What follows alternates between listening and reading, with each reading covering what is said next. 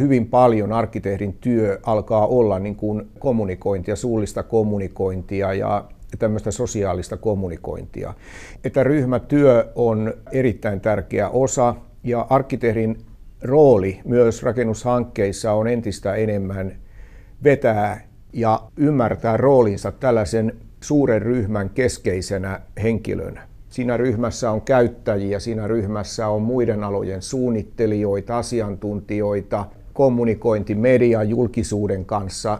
Meillä on ollut sen kaltaisia töitä varsinkin, joissa tämä on tullut itse asiassa aika monastikin eteen. Ja kaikki tämä niin tarkoittaa suuresti sitä, että tämä on ryhmätyötä. Kuusi kuvaa ohjelman haastattelu tapahtuu tänään eteläisessä Helsingissä Tehtaankadun päässä punatiilisessa rakennuksessa, joka ilmeisesti on ollut aikoinaan Fatserin karkkitehdas.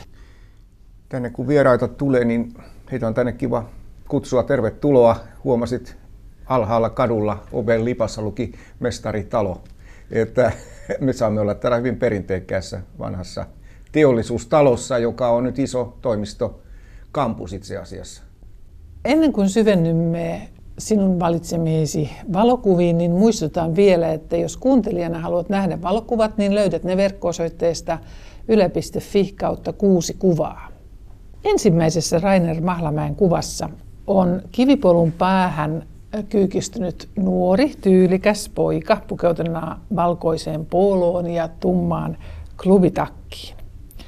Taustalla näkyy nuori koivu ja kivikko ja pojan ympärillä kasvaa pitkäksi venähtänyt ruohikko. Kuvassa olet ilmeisesti sinä, Rainer, mutta missä kuva on otettu ja miksi? Tämä on äitini ottama valokuva ja eletään vuotta 1967. Tämä on otettu Ilmajoella, Huissin kylässä, meidän kotitalomme pihalla ja tässä poika on lähdössä oppikouluun, ensimmäistä koulupäiväänsä.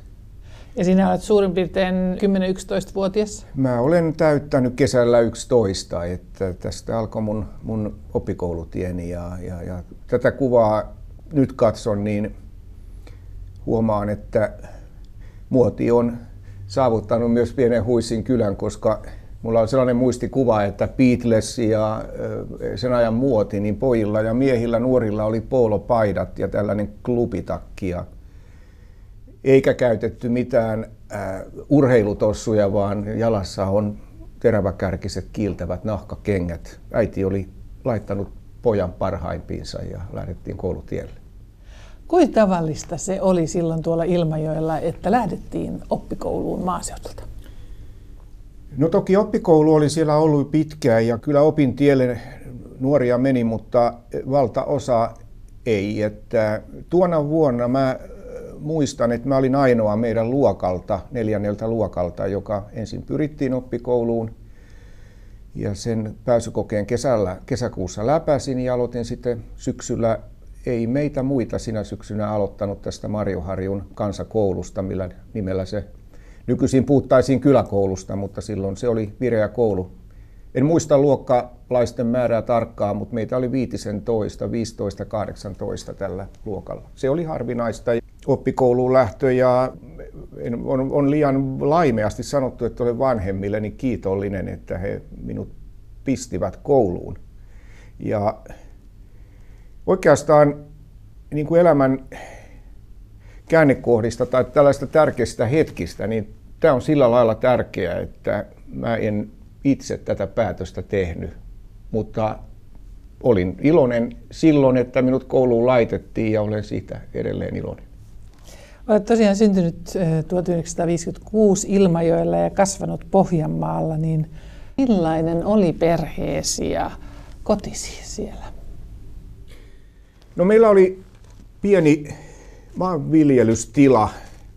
Kai nykyisin sanottaisiin, että pientila, 5-6 hehtaaria ehkä maata kaiken kaikkiaan. Ja meillä oli muutama lehmä siinä taloudessa, vähän kanoja. Isä kulki aika ajoin muualla myöskin töissä, mutta että pääelinkeino oli se pieni maanviljelystila. Lisäksi se oli kiva, että mun isovanhempani, he asuivat siis samassa talossa, heillä oli oma sisäänkäynti ja omat huoneet. Ja muistan, että kävin siellä sitten kouluaikanakin aina päivittäin, kävin lukemassa siellä Ilkkalehden, kun isäni oli tilannut Vaasalehden, niin me oltiin niin kuin kahden paikallislehden vaikutuksen alla, että isovanhemmat oli mulle toki hyvin tärkeitä ihmisiä myös sillä tavalla. Ja se oli hieno perheyhteisö, että tällä tavalla siihen aikaan vielä elettiin. Ja koko se yhteisö, mikä siinä oli, naapurit, millä tavalla kaikki tunsimme toisemme ja toisemme erityispiirteet. Ja paljon on jäänyt sellaisia pieniä yksityiskohtia niin kuin mieleen, mitä ei, ei tänä päivänä enää tunnista. Tuossa kun meidän toimiston hankittiin kahviautomaatti ja minä vähän sitä ehdin tuossa jo kritisoida, kun se kahvi menettää niin kuin makunsa. Että kun lapsuudessa muistan, että kun minä menin siihen tiettyyn naapuriin, niin siellä oli tietyn makunen kahvi ja kun minä menin toiseen, niin siellä oli tietynlainen kahvi, että tällainen hieno syisyys kuuluu myöskin siihen elämään ja siihen elinympäristöön. Se oli hieno, hieno ja rikas asia näin jälkeenpäin ajateltuna. Sanoit tuossa aikaisemmin, että pyrittiin oppikouluun, niin millainen koululainen olit? Olitko ahkera vai oliko sillä muunlaiset kiinnostukset? Kyllä koulutyöt ja koulutehtävät tein hyvin, mutta sitten oppikouluaikana mä muistan sellaisen yksityiskohdan, että mä en koskaan pyrkinyt sellaiseen, että pitäisi olla luokan paras tai mä itse asiassa pidin vähän sitä sellaisena asiana, että se jääkö muiden muiden huoleksi, mutta pidin itseni kyllä hyvin, hyvin siinä koulunkäynnissä mukana. Ja kyllä mä pidin koulun käynnistä, että ei, ei, ei koulu ollut, ei sitten oppi kouluaikakaan myöhemmin ollut millään muotoa voisi sanoa niin kuin ikävää aikaa, tai se oli hyvin, mä tykkäsin kun syksyllä koulu alkoi ja osin johtui myöskin siitä, että toki mä osallistuin kotona vähästi myös kesäaikana sitten pienen tilan pieniin töihin, mitä siellä oli. Autoin hiukan äitiä ja isää, mitä nyt voimiltani tuon ikäinen poika pystyy auttamaan. Että, että tuota, kyllä se tietenkin vaihtelun toi sitten, että pääsi myöskin kouluun ja näki sen kokonaisuudessaan sen kaveriporukan. Miten muuten nuoret viettivät tuolla Pohjanmaalla maaseudulla 60- ja 70-luvulla vapaa-aikaansa? Ja oliko sellaista? Siis silloin kun mä olin sanotaan varhaisnuori tai tuommoinen 15 ikäinen, niin kyllä me tavattiin toistemme ja toisiamme itse asiassa tanssipaikoilla. Se oli lauantai-iltojen ohjelmassa, että lähdettiin jonnekin tanssipaikalle. Niitä oli siinä lähettyvillä ja, ja se oli oikeastaan se, missä niin kuin nuoret 15, silloin kun oltiin, oltiin lukioaikana, niin missä toisiamme tavattiin. Mutta jos ajattelen niin kuin tätä kuvaa vielä ja ajattelen myös sitä lapsuuden ympäristöä, niin mä jälkeenpäin olen ajatellut myös näin, että se leikki ja se tekeminen, se yhdistyi siihen työhön, mitä, mitä meillä tehtiin. Että mä näitä valokuvia, kun kävin vähän lävitse, sitten löytyi muun muassa valokuva, jos mä heinäpellolla haravoin sellaisella pienellä haravalla vanhempien kanssa ollaan heinätöissä ja isä on tehnyt mulle pienen haravan. Se on mun myös leikkikalu tai, tai lapio samalla tavalla. Ja sillä lailla se vapaa-aika sitten, totta kai sitä vietettiin sitten naapurin poikien kanssa. Meillä oli, mulla oli siinä kaksi naapuria, että vapaa-aika oli, oli hyvin paljon niin kuin siinä sitten vain keskenään olemista. Ei mulla ollut sellaista aktiiviharrastusta, että mä olisin käynyt urheilutilaisuuksissa tai jossain erityisissä harrastetilaisuuksissa. Toinen kuva Rainer Mahlamäen valokuvista on värivalokuva. Ja tuosta taustalla olevasta rautaisesta tornista tunnistan, että tässä kuvassa ollaan Pariisissa. Kuvassa etualalla on neljä ihmistä. Vasemmassa laidassa seisoo silmälaseista oikealla kädellä kiinni pitävä mies, tummahko mies, ja hänen vieressään kiviaidalla istuu kolme. Ja pukeutumistyylistä päätellen kuvan ottamisesta on kulunut jonkin aikaa. Rainer Mahlamäki, millä vuosikymmenellä ollaan tässä kuvassa ja keitä tässä on ja missä? Tässä kuvassa ollaan nyt vuosikymmen siirrytty eteenpäin. Ollaan vuodessa 1977. Äskeinen kuva oli vuodelta 1967. Nyt ollaan, niin kuin sanoit, ollaan Pariisissa ja vuosi aikaisemmin, ennen kuin tämä kuva on otettu, ovat alkaneet arkkitehtuurin opinnot Tampereen teknisessä korkeakoulussa. Eli, eli me olemme opintomatkalla. Tänäkin päivänä arkkitehti, ylioppilaiden ja arkkitehtien työhön liittyy hyvin paljon matkustaminen, että käydään paikan päällä tutustumassa kaupunkeihin ja rakennuksiin. Ja tämä on ensimmäinen tällainen ulkomaille suuntautuva opintomatka, mikä sieltä Tampereen teknisen korkeakoulun arkkitehtuurin osastolta minun kohdallani tapahtui. Ja, ja tämä oli myöskin ensimmäinen ulkomaan matka. Mä muistan, että ostin tätä matkaa varten kameran ja, ja luultavasti tämä oli myös ensimmäinen kerta, kun minun piti hankkia itselleni passi. Joo, tässä minun kurssitovereitani Turkka Mikkelson, Johanna Sipiläinen ja Jukka Alapiha istuvat tuossa muurin päällä ja minä siinä seison sitten vierellä.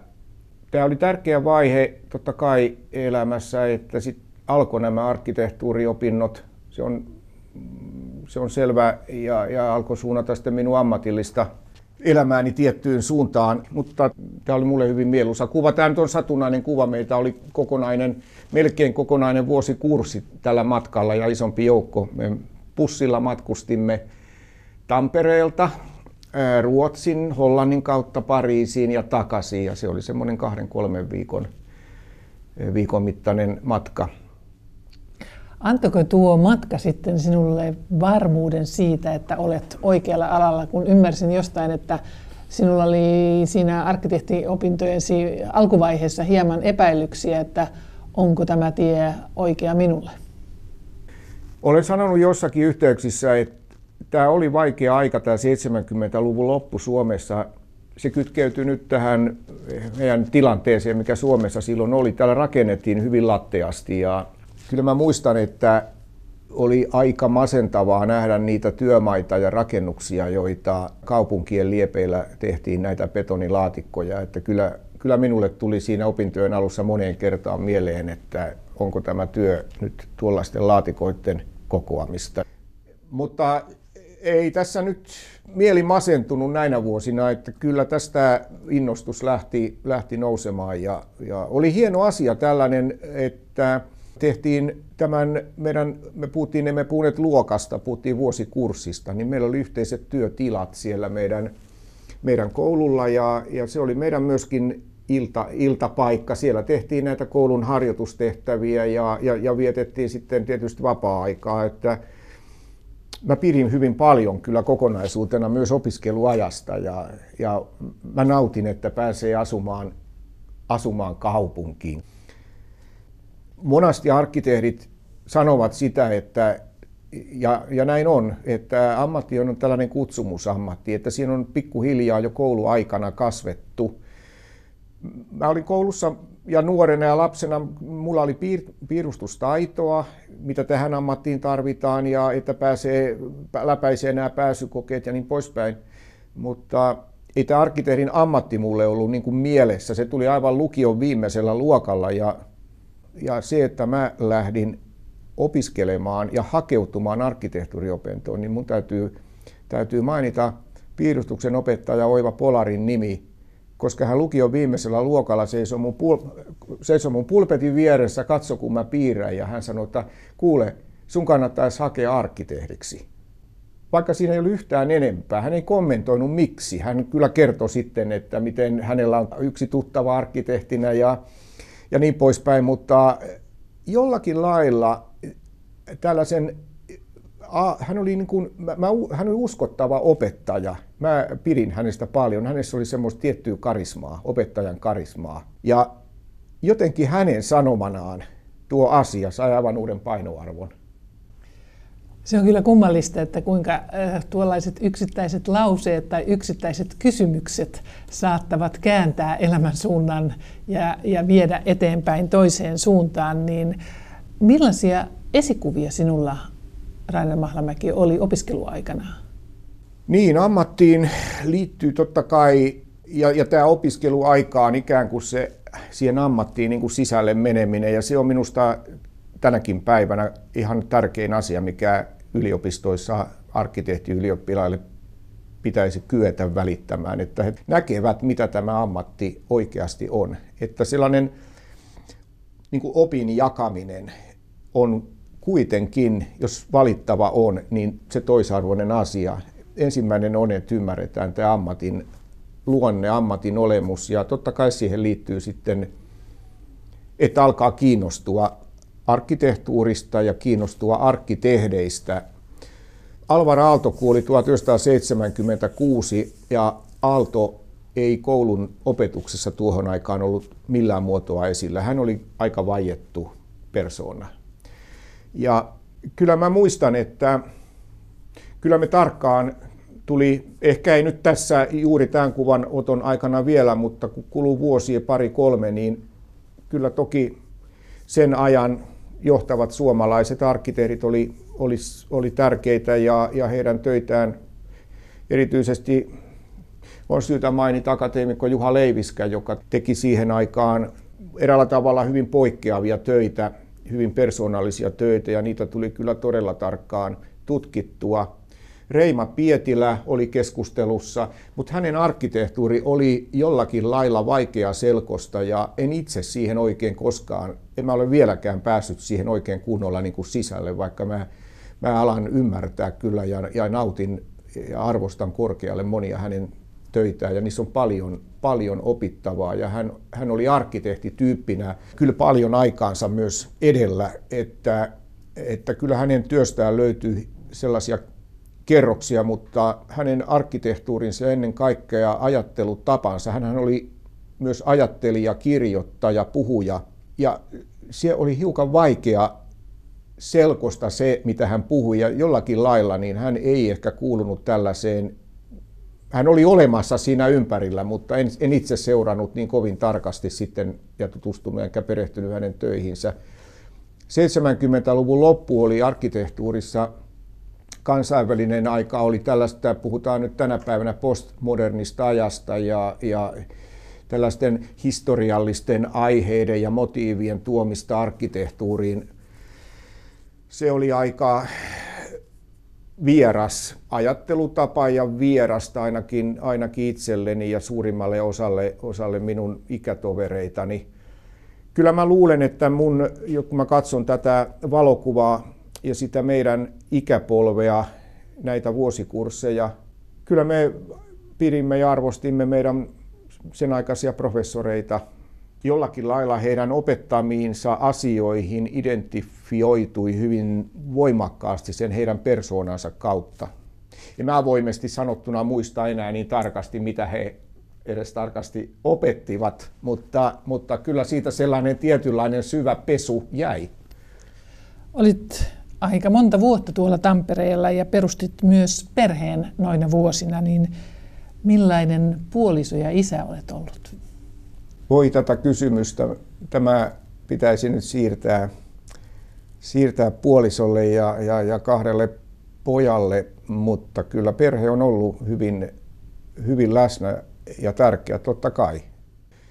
Tänä päivänäkin niin kyllä mä tässä päivittäin vanhemman pojan kanssa ollaan lähes päivittäin tässä yhteydessä johtuu sitten siitä, että hän on sillä lailla rakennusalalla myös, että hän on työssä isossa rakennusalan insinööritoimistossa. Nuorempi poika opiskelee arkkitehtuurin alkeita ammattikorkeakoulussa ja puolisoni Maria oli täällä parikymmentä vuotta työssä tässä toimistossa. Hän hoiti täällä kaikenlaisia yleistehtäviä, sitterin työtä ja niin poispäin.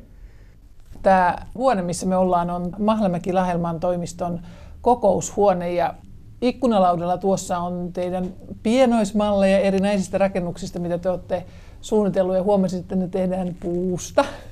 Siellä on, tai vanerista jostain on leikelty tuommoisia. Ja sitten tuolta nurkasta löytyy hauska kokoelma tämmöisiä ilmeisesti laastia varten olevia välineitä. Rainer Mahlamäki yhtä pitelen kätessäni äh, maallikolle kerro enemmän tästä välineestä. Kyllä tämä on ihan hyvinkin tärkeä työkalu. Tämä on muurarin laasti kauha, mutta tosin tämä juurikin tämä malli nyt tässä on vähän tuunattu, niin kuin sanotaan, eli tämä on juhlamalli. Tällä on satuttu muuraamaan peruskivi. Eli peruskiven muurauksessa on ja muuraustilaisuudessa on tiettyjä, tiettyjä perinteitä ja se on ihan konkreettinen. Laitetaan ensimmäinen kivi siellä työmaalla ja sitten Arpo vieraiden läsnä ollessa ja taloa suunnitelleiden ja, ja, ja tulevaa rakennustyötä huolehtivien edustajat pistävät sinne oman pienen annoksen laastia ja sitten saadaan muistoksi tämä kauha. Kolmas kuva on potrettikuva, jossa on kuusi miestä. Kolme takarivissä seisomassa kirjahyllyssä ja kolme edessä pöydän ääressä istumassa, joista keskimmäisen tunnistan sinuksi. Rainer Mahlamäki, mikä porukka tämä on ja missä te olette? Tämä kuva on otettu Tampereella ja paikka on Finlaysonin vanha tehdas Tammerkosken varrella. Tässä on kuusi nuorta arkkitehtiä, näin kai voi vielä sanoa nuorta. Me ollaan tässä kyllä jo ylitetty, huomaa, niin 30 rajapyykki juuri. Ja juuri kuva on otettu noin vuonna 1990 vuoden aikana. Vuonna 1985, tähän täytyy antaa pieni pohjustus, 86 tällainen nuorten arkkitehtien, olimme arkkitehtiylioppilaita vielä tuolloin. Meillä tämmöinen vapaamuotoinen ryhmä alkoi muodostua. Tavoitteena oli, että suoritettaisiin meidän vähän hitaasti edenneet arkkitehdin opinnot valmiiksi. Tuon aikana oltiin opintojen ohella koko ajan töissä. Kävi niin kuitenkin, että vuonna 1986 me tällä joukolla osallistuimme jo sitten arkkitehtikilpailuihin, jotka oli avoimia arkkitehtikilpailuja. Niihin sai, niin kuin tänäkin päivänä nyt, osallistua kuka tahansa, mutta mm, sillä seurauksella tässä meidän tapauksessa, että me onnistuttiin sitten voittamaan kaksikin kilpailua syys, elosyyskuussa vuonna 1986. Ja näistä toinen Hausjärven vanhainkoti ja terveysasema johti siihen, että meidän piti tehdä suunnittelusopimus, koska meidän piti alkaa ihan oikeasti suunnitella tätä taloa, mikä oli tehty ja millä oli kilpailutyö voitettu. Ja tämä ryhmä sitten virallisti oman liittonsa ja perustimme osakeyhtiön, jonka nimi oli Kahdeksan Studio. Tässä kuvassa on, joo, meitä on tässä kuusi hymyä on huulessa, mutta kyllä myöskin tiettyä vakavuutta. Tässä on jo ensimmäisiä oikeita töitä tehty ja nähty tätä ammatin puolta, ei pelkästään kilpailu menestysten kautta, vaan tässä on jo jouduttu sitten ihan oikeisiin töihin. Siinä on Markus Seppänen, Ilmari Lahdelma, jonka kanssa olemme sitten jatkaneet näihin päiviin saakka. Meillä on yhteinen toimisto täällä Helsingissä hänen kanssaan. Ja Timo Veijonsuo tuolla takana edelleen. Sitten minun toisella puolella siinä on Juha Luoma ja Mikko Kaira.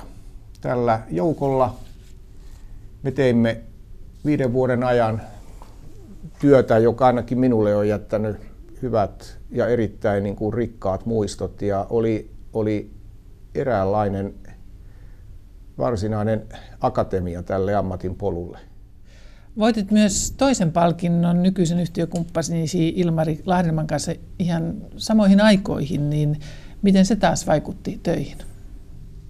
Tuona vuonna kävi niin, että me osallistuimme Rovaniemellä järjestettiin Korkalovaaran kappelirakennuksen kilpailu ja, ja, ja siinä kävi niin, että mä, mä tein yhden ja se sai ensimmäisen palkinnon ja kollegani Ilmari Lahdelma sai toisen palkinnon se oli avoin suunnittelukilpailu, mutta kävi niin, että myöhemmin sitten samana syksynä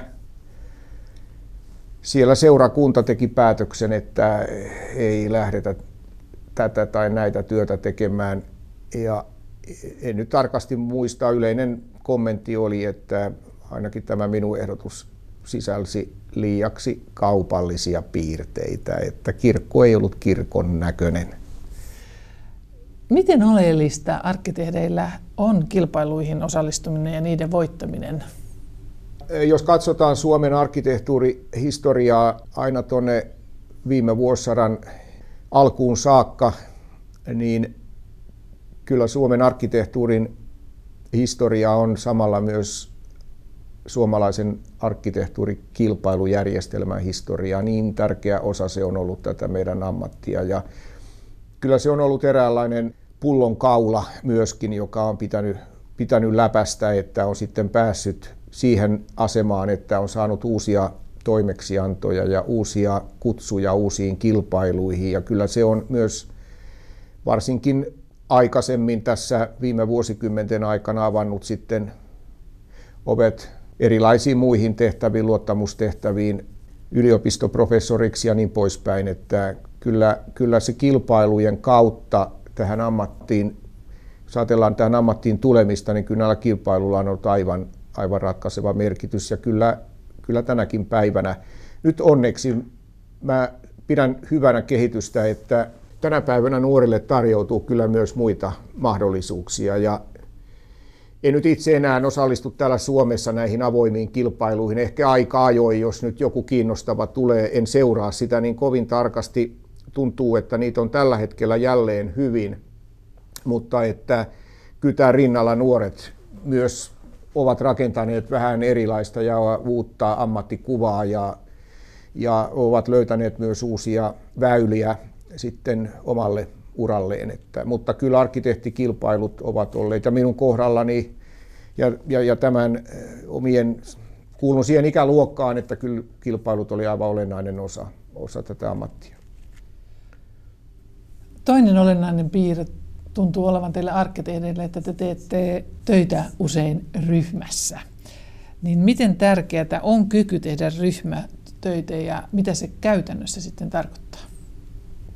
Tänä päivänä tämä työkulttuuri muuttuu kaikilla elämäaloilla ja, ja siihen on vaikuttanut monet tekijät. Digitaali yhteiskunta, mistä nyt hyvin paljon puhutaan, se on niin kuin yksi. Tämä tiedon välityksen nopeus ja myös eräällä tavalla päätöksentekon nopeus, asioinnin nopeus, se on vaikuttanut siihen, että yhä enemmän ihmiset istuu yhdessä huoneessa ja, ja siellä laitetaan siihen työhön yhteistä osaamista, yhteistä tietoa ja, ja, ja hyvin paljon arkkitehdin työ alkaa olla niin kuin kommunikointia, suullista kommunikointia ja tämmöistä sosiaalista kommunikointia.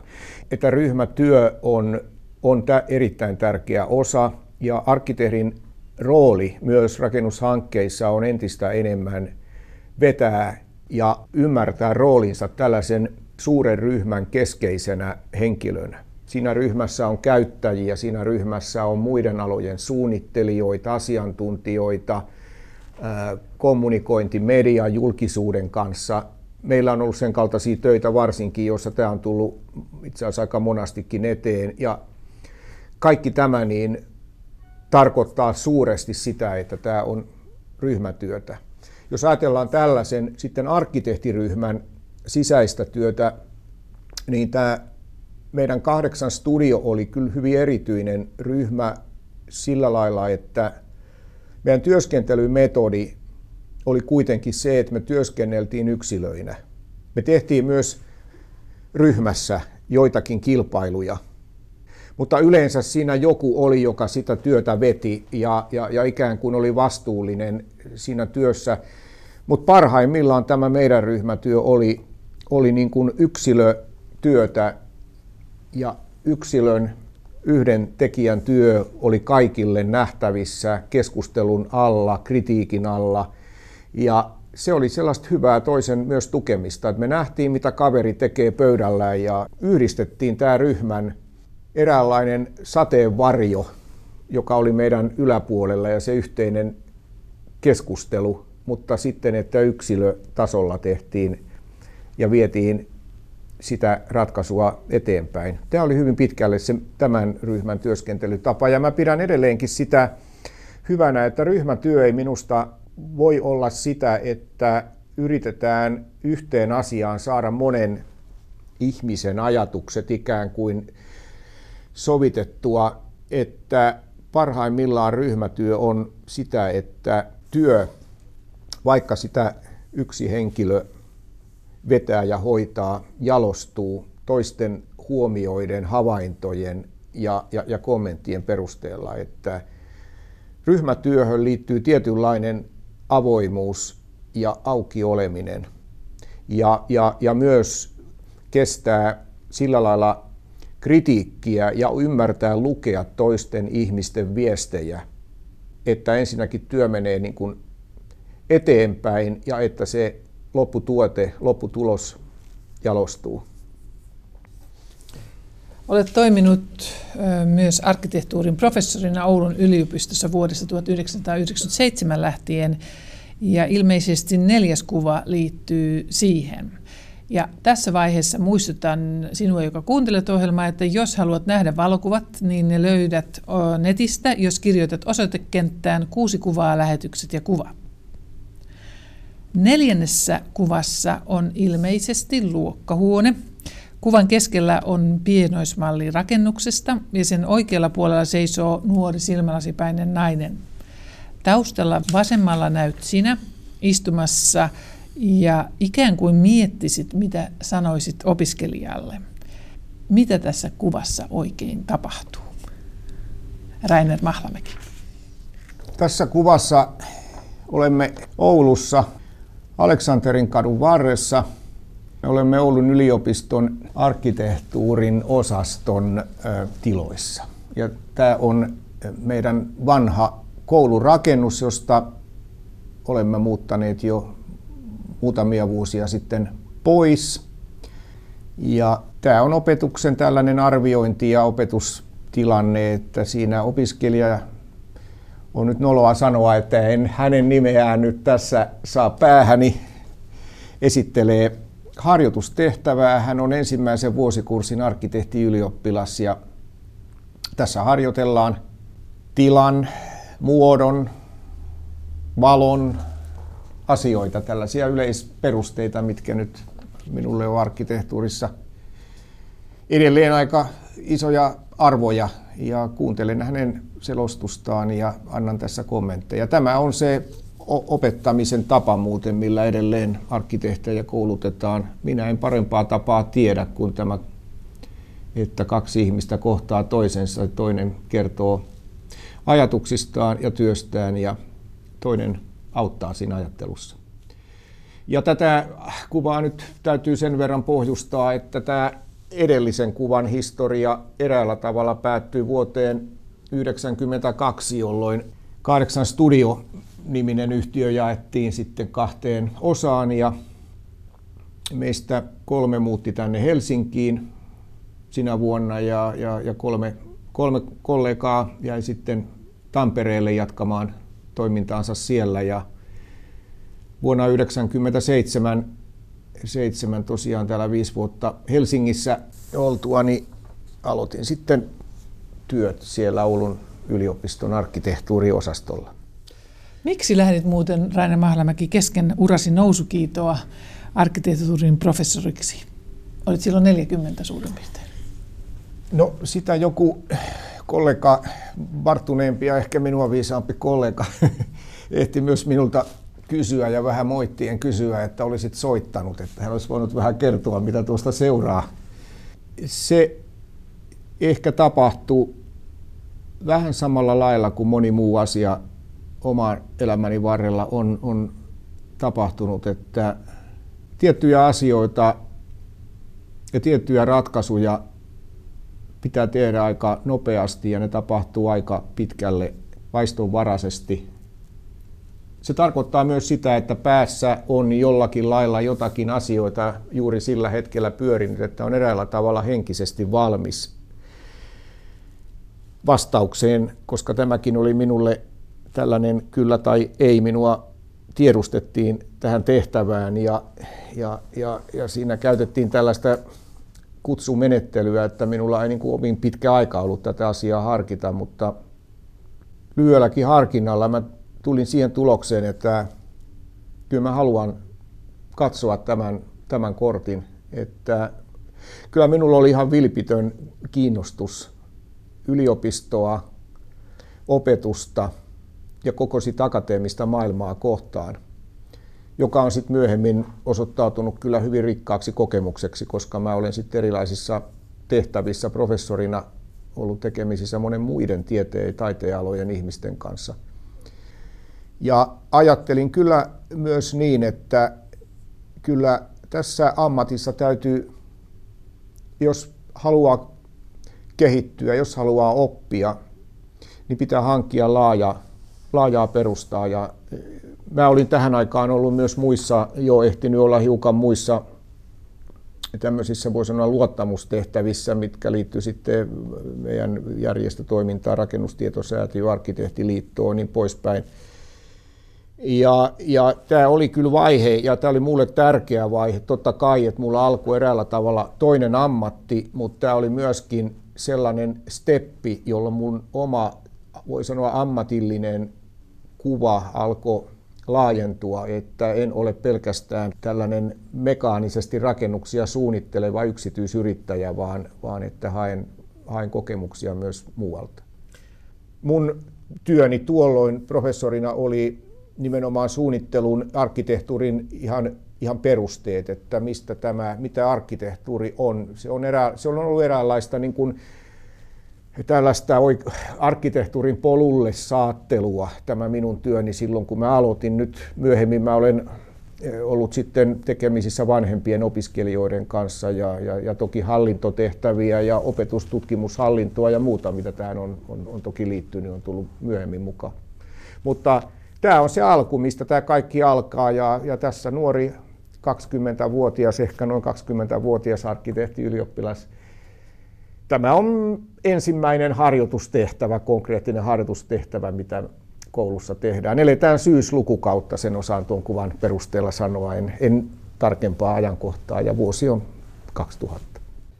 Olet osallistunut myös kansainvälisiin kilpailuihin ja viides kuva arkkitehti Rainer Mahlamäen kuvista on valokuva Varsovasta ja Puolan juutalaisten historian museosta.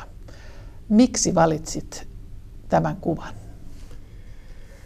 Itse asiassa niin 90-luvun loppupuolella, 90-luvun puolessa välissä tarkasti ottaen, me osallistuimme Mikko Kaira Ilmari Lahdelman kanssa kyllä näihin kansainvälisiin kilpailuihin. Me saatiin joitakin kilpailukutsuja mutta sitten vasta vuonna 2005 Puolan juutalaisten historian museo, jonka nimi on Polin, sen suunnittelusta järjestettiin kansainvälinen kilpailu ja ensinnäkin siihen piti hakeutua ja hakea. Hakupaperit arvioitiin aikaisempien näyttöjen perusteella. Ei meillä kovin paljon niitä toki ollut. Meillä oli Metsämuseo Lusto, Kansantaiteen keskus Kaustinen oli valmistunut siihen aikaan – ne oli avaintyötä, valmistuneita avaintöitä, koska niitä piti esitellä. Ja sitten oli eh, samana vuonna kollegan Ilmari Lahdelman vetämä Kotkan merimuseo kilpailu käyty myöskin, ja se oli sitten kilpailuvoittona. Että meillä oli toki työnäytteitä, ja, mutta onnistuttiin ja päästiin siihen sisään, siihen kilpailuun, ja siinä oli vielä jälkeenpäin, kun selvisi nämä valintaperusteet, niin siinä 105-60 työjoukosta, hakijajoukosta valittiin 11 arkkitehtiä tai toimistoa. Kuusi heistä oli kansainvälisesti tunnustettua toimistoa, pitkän uran tehneitä, joilla oli pitkät luettelot onnistuneista museohankkeista tai tähän ehkä aihepiiriin liittyvistä museoista erityisesti. Ja kaksi Puolasta ja sitten oli kolme paikkaa, oli, he olivat päättäneet varata nuorelle lupaavalle, mutta tuntemattomalle ja me täytettiin vielä nämä kaikki. Olimme tuntemattomia ja vielä nuoria. Minäkin olin 48-vuotias vasta tuohon aikaan. Arkkitehdin nuoruus katkeaa 50-vuotiaaksi, se on hyvä tässä myös sanoa. Ehkä olimme lupaavia, en osaa sitä sanoa, mutta näin siinä sitten kävi, että tällaiselle ehdotukselle, kun Kaisla Meri tuli ensimmäinen palkinto. Ja mä valitsin sen nyt sen takia, että se käänsi kuitenkin tätä, ainakin nyt tätä minun omaa työtäni niin kuin uusille urille sikäli, että se tehtävä suuntautui, koska se tehtiin ulkomailla. Siihen tuli myös toimijat muualta kuin Suomesta. Siinä pääsi näkemään sen, mitä, mitä rakentaminen on jossakin muualla. Ja se myöhemmin vei sitten taas puolestaan moniin muihin kytköksiin ulkomailla. Ja, ja tänäkin päivänä mä nyt aika paljon, mä teen paljon työtä muualle kuin tänne meidän kotimaahan. Enkä nyt puhu pelkästään. Meillä on menossa yksi hanke tällä hetkellä Liettua, joka on myös holocaust-museo.